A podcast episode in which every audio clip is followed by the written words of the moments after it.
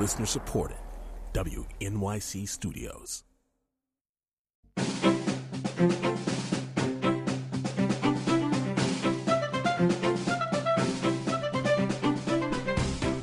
It is time now for edition number one of Brian Lehrer radio show and podcast about parks and recreation. We're trying something new. It's a TV club where we'll watch a show at night, I'll live tweet it, and then on the morning after, we'll recap it and talk about issues that it raises. The Parks and Recreational final, uh, Parks and Recreation final season debuted in all its wonky glory last night. Oh, and if you haven't watched the premiere yet and plan to, you might want to um, take a walk for the next 20 minutes or so. La di da.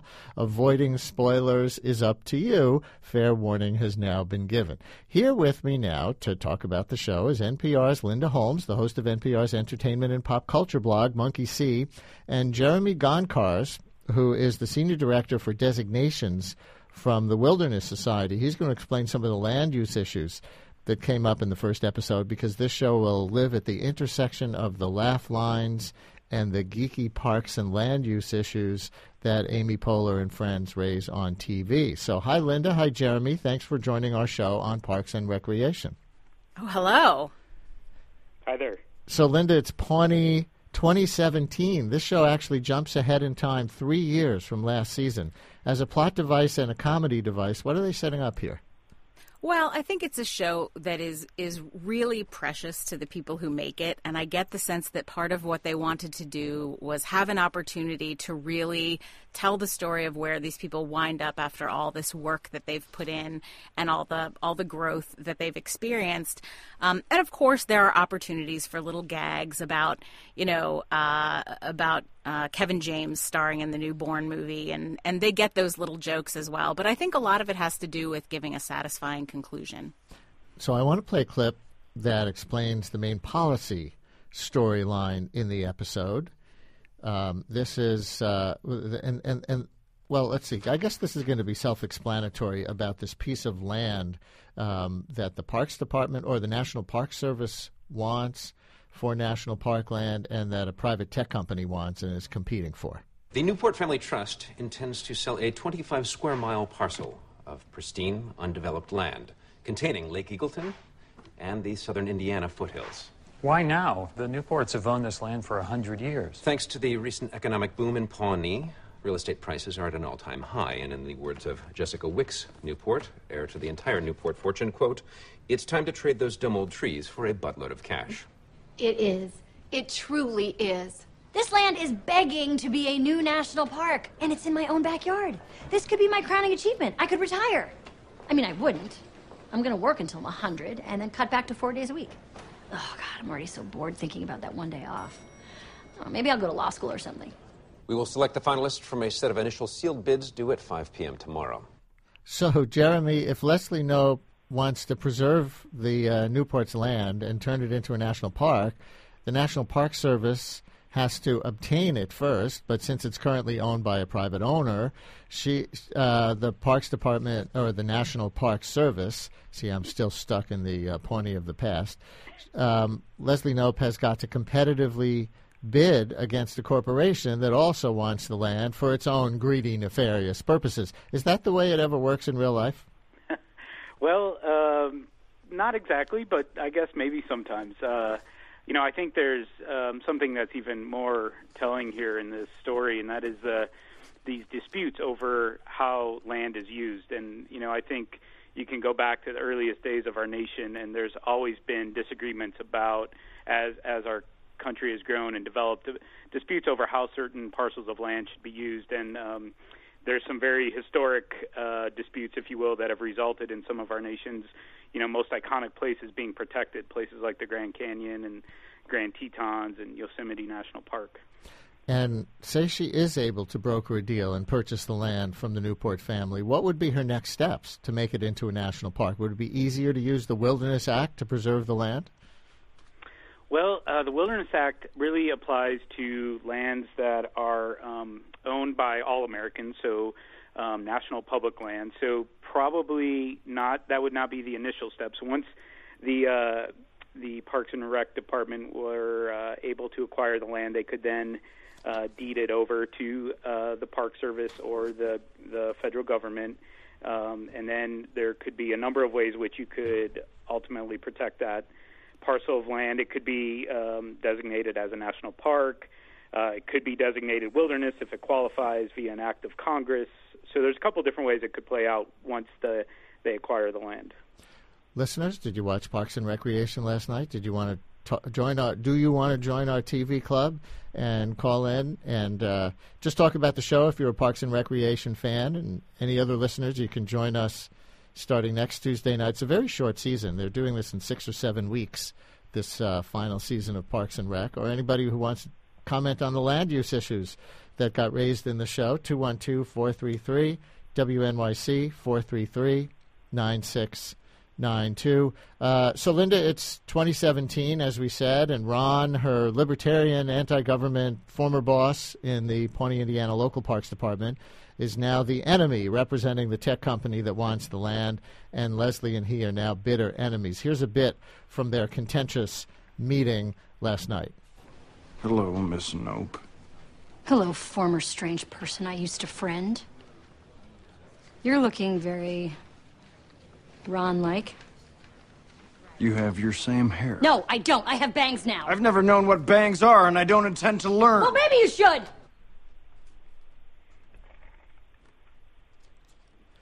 Yeah, maybe you should. So, uh, Linda, what happened to their formerly very sweet relationship?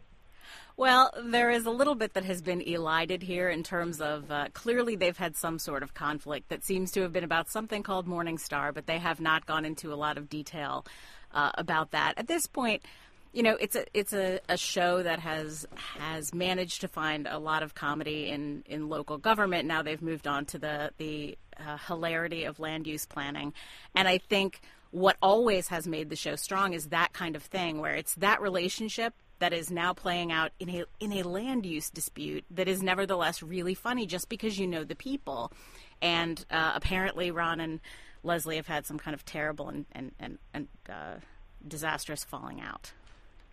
This is WNYC FM HD and AM New York, WNJT FM 88.1 Trenton, WNJP 88.5 Sussex, WNJY 89.3 Netcong, and WNJO 90.3 Toms River. It's New York and New Jersey Public Radio our Brian Lehrer TV Club as we watch Parks and Recreation for its final season on Tuesday night and talk about it on Wednesday morning. 212 433 WNYC 433 9692. Pat wants to join the conversation from Los Angeles. Hi, Pat. Hi. I just wanted to say that I always loved these scenes with Tammy and Ron. Um, I always felt that it was really well done and that there was a real connection between those two. And then I found out recently that they were actually married in real life. Right, Linda, they are, Yeah. aren't they? Oh, they are. Yeah, and, Uh, yeah. and I think it comes through.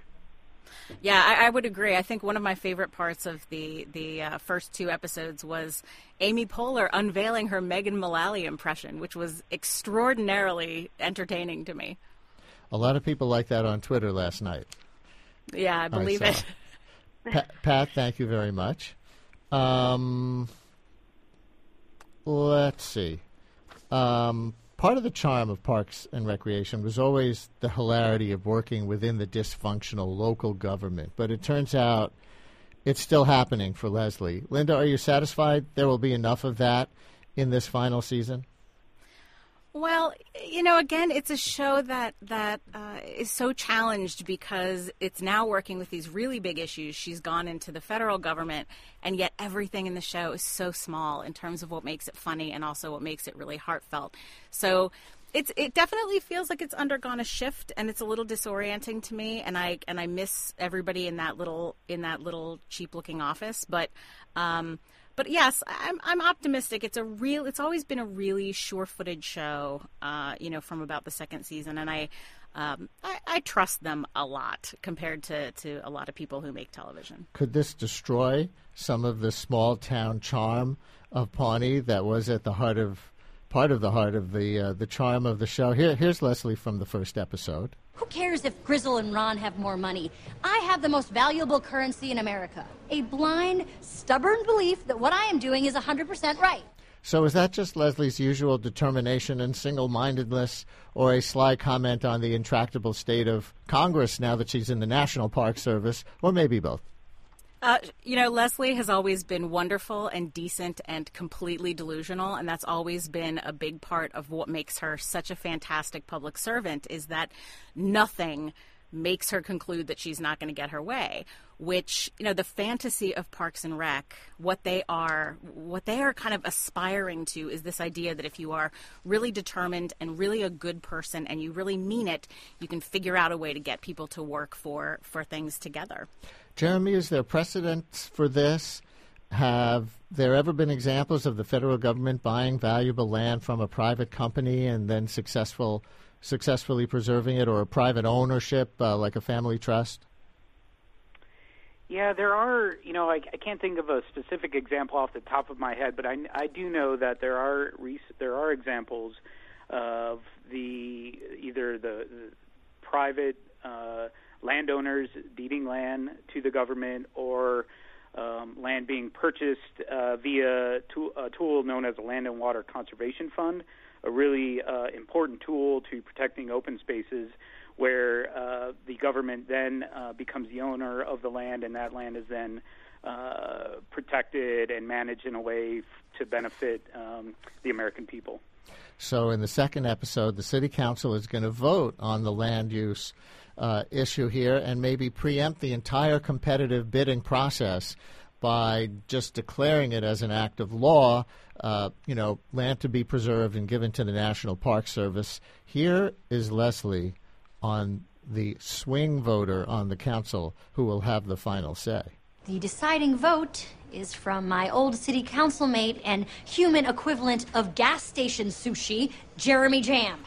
Linda, can you remind us what was going on there? That was the funniest lines of the hour, I thought. Yeah, Jeremy Jamm is a, a member of the Pawnee City Council who was a longtime uh, adversary of Leslie's when that was her job, and he is. Um, it's hard to it's boy it's hard to explain that guy parks and rec has a lot of these characters where it's like who it's hard to explain that guy but he is uh, sort of terrible and turned out to be involved with ron's um, second ex-wife Tammy. There's Tammy one and Tammy two. He was involved with Tammy two, who's the one that we were talking about, played by Megan Mullally. So now Leslie was up against uh, not only Ron but also her her evil adversary from the city council and Ron's evil ex-wife. And Jeremy, if the council does vote to rezone the land as um, you know to be given to the Park Service before it's sold, is the National Park Service um, well, let, let, let, let me ask you this. At the national level, does Congress do this? Does Congress preempt a bidding war for land that might be preserved um, by just declaring it one thing or another? Uh, no, not really. The way I mean, there's a lot of different ways lands can be protected, and Congress is a key uh, element to some of those means of protection. And what the way it works, and this is what's really unique about protecting land. Uh, it, it gives people a great opportunity to engage with their elected officials and all the way to Congress. And the way we see this play out is oftentimes Congress uh, will respond to the local communities and the local will of their constituents if a land if a piece of land uh, if they desire to see a piece of land protected and it's been playing out that way for decades and just recently we saw this uh, play out with over a million acres of conservation across our country were just protected as part of the National Defense Authorization Act. And those represented decades long efforts of local citizens working to protect places.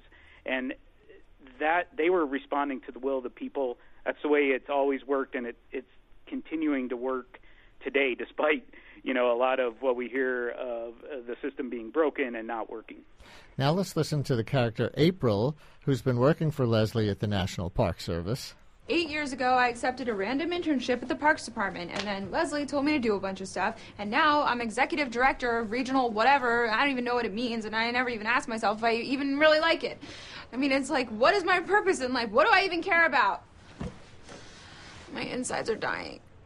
So, not fine. I don't know what to do. I have to quit. To do what? I'm just gonna go live under a bridge and ask people riddles before they cross. Linda, what's going on with April? Uh, you know, April came into the show in the first season as a young intern and very um, uh, disconnected from everything, but gradually was kind of sucked in by Leslie's enthusiasm for getting things done. And April went through a variety of little jobs. She got involved in a, a pet adoption thing and got involved in, in animal control and now apparently has has worked her way into this other job. But I one of the things I think is really interesting about where they're going with this is that after all of this growth for April, they're making it clear that then she gets to this point. Uh, she's gotten married. She's worried she's getting boring. And she gets to that point where even with all this growth and even with all this great stuff, she still has that moment of thinking, is this really what I wanted? Which is which is interesting because the the she had been on such an arc of kind of becoming this fully realized person. And I thought that was the most one of the most interesting things in last night's episodes was this angst uh, between her and her husband Andy over them actually becoming adults. Right? They were looking for a house to buy, and you know they were going to this new new phase of adult of young adulthood, and just deciding that it was absolutely creepy and boring to them, and they hated who were they be, who they were becoming, even at the same even at the same time as they were starting to embrace it as the new them. Yeah, this is really one of my favorite elements of the show is this relationship between between uh, Chris and uh, between Andy and April. Chris Pratt and Aubrey Plaza play those roles, and I think that um, they've done a great job of building that as this love story between these genuinely odd people who I think now have really grown up and have had a lot of great experiences, but still are fundamentally weirdos and want to make sure that that doesn't get lost as they become adults. And I, it's a, it's a really, I agree with you. It's a really interesting and, and surprisingly uh, nuanced story. And one thing before you go, um, they seem to be doing this as a little mini binge every week on Tuesday nights, playing two half hour back to back episodes. It's been a half hour show, but they're taking a one hour slot, 8 to 9 on Tuesday nights on NBC, for this um, final episode. And they're just going to do it over, what, six or seven weeks? Uh, I guess the, thir- the 13 episodes. And so, um, there uh, is this a reaction to you know to Netflix and just the way people are watching TV. They're trying to make a little event here instead of just another episode of the series rolling out every Tuesday. Boy, I, I would love to think that's what it is. Unfortunately, when they when they show episodes back to back, it often winds up feeling like the show is being bum rushed out of town. Uh, it's a show that has constantly been on the the bubble and the verge of getting canceled. So, to me, I tend to receive it a little bit more as, oh, of course, out of you know after all this stuff, now you're going to kind of uh, you know rush it off the schedule. But perhaps yes, perhaps we can think of it as a series of tiny binges and and be comforted by that. And we leave it there for this week. We've been speaking with NPR's Linda Holmes, host of NPR's entertainment and pop culture blog, Monkey See, and Jeremy Garncarz, the senior director for designations from the Wilderness Society. Thank you both so much for being on today. Oh, thank you. Thank you. And Linda will do it again next Wednesday. Brian Lehrer on WNYC. Stay with us as we turn now to the news that Al Qaeda in Yemen has taken responsibility for the attacks in Paris. How should the United States respond? We'll talk to Wall Street Journal foreign affairs columnist Bret Stephens.